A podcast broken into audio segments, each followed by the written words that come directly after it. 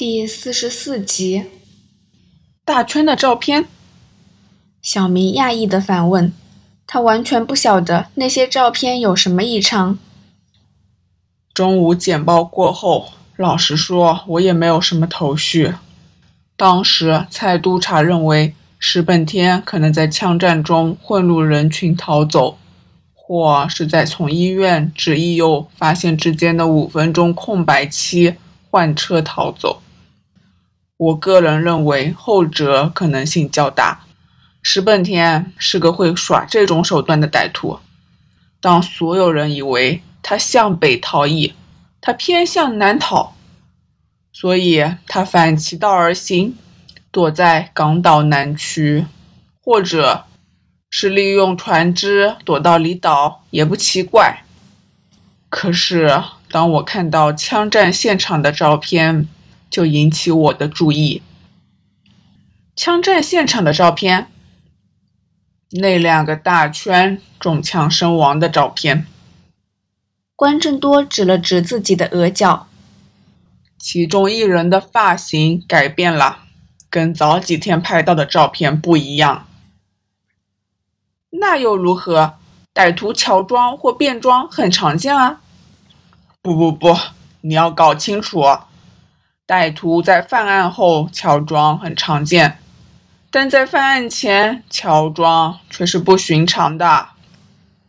关正多微笑道：“犯人作案后换装很合理，因为案件发生时可能有目击者记得犯人的样子。”他为了逃避耳目，所以改变发型。作案时乔装也有可能，例如戴假发改变形象，方便之后以平日的容貌活动。问题是，我完全找不到这个大圈将三七头剪成短发的理由。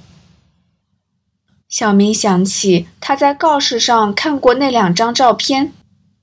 关正多继续说：“犯人不知道他们已被情报科盯上。事实上，我知道的情报也很少。那人根本没需要剪短发。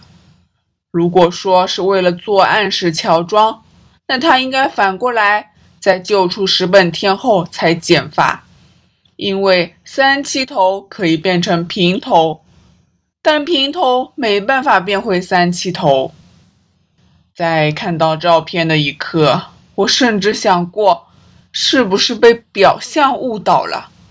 因为死者跟我们手上的相中人外貌相同，就以为是同一人。或许死的根本不是我们所知道的那个大圈，可是死者左颊的疤痕跟相中人吻合。如果猜想那是有相同疤痕的双胞胎兄弟，未免不太实际。所以，问题只有一个：为什么他要在拯救行动前理平头？可能是天气太热了。小明说，虽然连他自己也觉得这理由很牵强。虽然这也有可能，但我当时想的是另一回事。他理平头的确是乔装用的，但组长，您刚说歹徒犯案前没理由乔装去逃避追捕啊。所以呀，他乔装的目的啊，不是逃避追捕。关正多笑道：“小明，哪种人最常理平头装？”初级警员、军人啊啊！囚犯。小明想到答案，喊道：“对，我留意到这点时，便猜想，我们是不是被另一个表象欺骗了？在医院逃跑上车的不是石本天，而是这个大圈。因为事出突然，只要有一个李平头。”戴黑框眼镜、身穿咖啡色球衣的男人逃跑，所有目击者都会直觉地认为那是消失了的石本天。小明想起简报时石本天的照片，石本天的头发很短很薄，如此说来，那个发型正好跟死去的大圈相似。枪战后，欧记在贼车上找到号码牌被撕去的球衣，也令我有点在意。囚犯越狱后换上便服很自然，但为什么要撕去号码牌？要毁灭证据、隐藏行踪，可以烧掉球衣。那么在处理前撕掉号码牌是多余的。如果不怕踪迹暴露，那也不用拿走号码牌。反正今天越狱的囚犯只有石本天一人，不论找到的球衣有没有号码牌，都会知道是他的。所以，如果说那球衣根本不是石本天身上附着编号二四幺三八牌子的衣服，而是伪装成石本天的道具之一，那也可以说得通。于是，组长，您想知道石本天从洗手间逃跑的详细过程？小明想起他捧着文件向蔡督察汇报时的情景。对，关正多点点头。刚才说的只是一种可能，陈教员的口供却令我几乎确定这推论是事实。是那个长发男人吗？那是很重要的线索。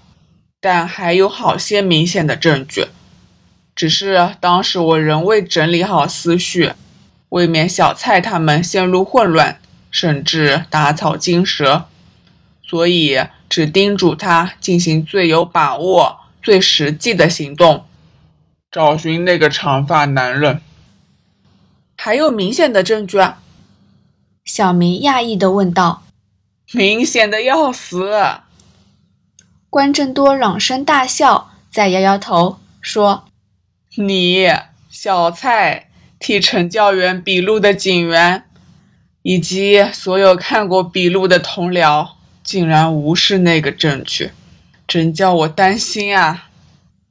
或者你们被枪战抓住注意力，待调查走进死胡同，你们就会再审视所有证据，到时便会察觉吧。”那副吊在窗前的手铐不是很奇怪吗？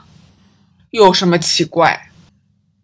石本天原本是双手扣上手铐，陈教员解开一边，把他锁在扶手上。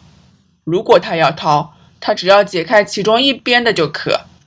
一是解开手腕上的，这样手铐会留在扶手上；一是解开扶手上的。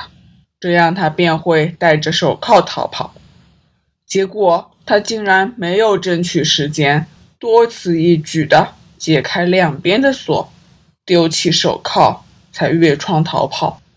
哪有这么笨的逃犯嘛？小明经关正多提醒，才发现这个事实，不由得敲了敲自己的脑袋。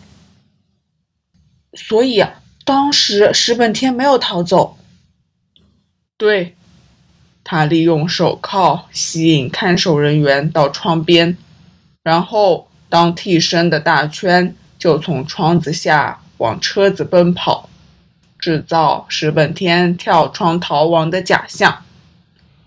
当时石本天应该躲在那间修理中的侧格里，成教人员吴芳说过，他进去前推开了那个侧格的门检查。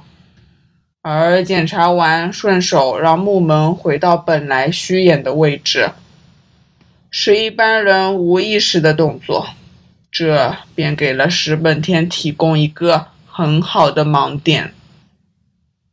组长，您是说，那时候石本天就躲在木门虚掩的第一间侧格里，聆听着外面两个惩教人员追捕自己？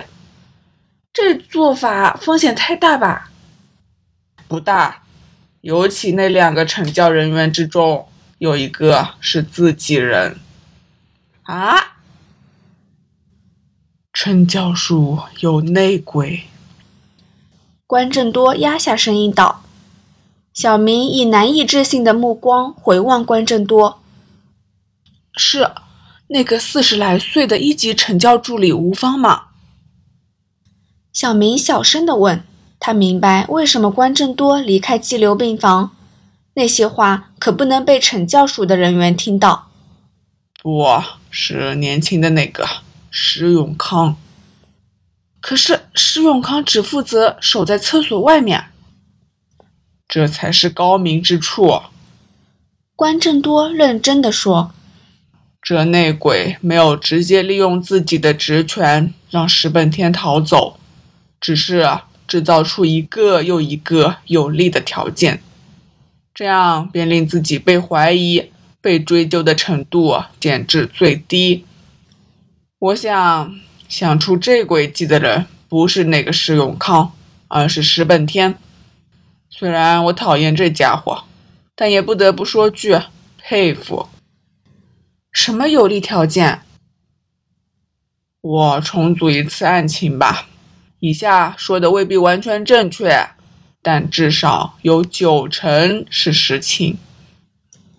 石永康早就知道计划，所以当时本天要求如厕时，就提出到二楼的洗手间。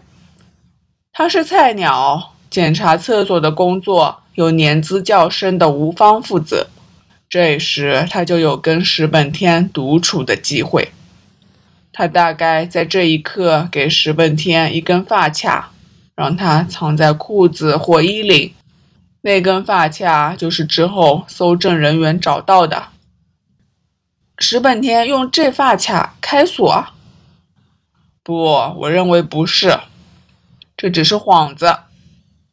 关正多摇头道：“吴芳检查完毕之后，和石永康押着石本天进厕所。”石永康解开左手的手铐，让石本天的右手扣在扶手上。这时候，石永康偷偷的把钥匙塞到石本天右手，再装作把钥匙放到自己的口袋。医院的侧格虽然比一般的大，但石永康也能够轻松地遮住身后吴芳的视线，而且。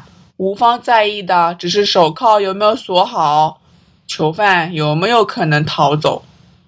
合上手铐不用钥匙，吴芳更没有想到钥匙已在石本天的掌中。小明疑惑地听着组长的讲解，但心想这推论似乎有点凭空想象。这只是一种猜测，但如果我是石本天，就会如此设计。关正多看穿小明的想法，向他解释道：“假如吴芳之前没有顺手虚掩修理中侧格的门，这时候施永康就可以找借口检查那个侧格，例如推说看错了有危险物品，再随手掩上门。之后，吴芳在洗手间里看守石本天，而施永康就在门外。”准备和那个长发共犯合作演戏，那共犯出现，两人演出争执的一幕，引吴芳离开现场。吴芳一走，石本天便用钥匙解开手铐，打开窗户，将手铐放在窗前地上，将钥匙丢出窗外，再闪身躲进修理中的侧格里。我之所以猜他是用钥匙开锁。是因为在那个短促的时间框架里，他必须采用最有效率的手段。他知道石永康和长发男人顶多拖延一分钟，时间上不容他做多余的事情。长发男人起哄，用方法通知在大楼外面待机的西魏一伙人，示意站在窗下，假扮石本天的大圈。向车子全力奔跑。小明想起他在梯间见过的窗子，那扇窗户虽然镶着铁格子，但如果要向外面的人打手势，可说是轻而易举。长发男人很可能离开洗手间门外，便转到梯间，向车上的人示意。在车上的细微见状，就向另一扇窗子下的替身挥手。窗子下的人脱去遮掩球衣的外衣，把外衣塞进球衣前襟里，再往车子直冲。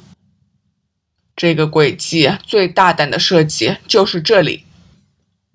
关正多瞄了正在思考的小明一眼。当时石本天躲在木门半掩的侧格中，只要吴芳冷静一点，他就无所遁形。但施永康的行动令吴芳失去正确的判断。施永康从窗子追出去，同僚单枪匹马追捕逃犯，自己自然要全力支援。这是任何纪律部队都具备的常识。甚至可以说是一种本能反应。吴方当时脑子中只有支援同僚的想法，失去平常的观察力和注意力。石本天很容易逃过对方的法眼。刚才您说石本天将钥匙丢出窗外，所以施永康是趁着这时收回钥匙。对，不过这只是合理的猜想。关正多点点头。虽然施永康很有可能事先准备多一只钥匙，但用上同一只较简单。施永康也不用冒准备这种功夫而招来怀疑的风险。施永康只要在窗下拾回钥匙，再追一下明知追不上的车子，就彻底扮演。尽忠职守的看守员这角色了。小明想起关正多吩咐蔡督察执照无方做长发男的肖像拼图，此刻他才明白不找施永康的原因，是不想泄露长发男人已被警方盯上的情报。组长，可是这种内应不是很愚蠢吗？看守中的囚犯越狱。自己会惹祸上身吧？另外，您为什么会认为施永康是内应呢？假如事情一如您的说明，吴芳也可能是内应啊。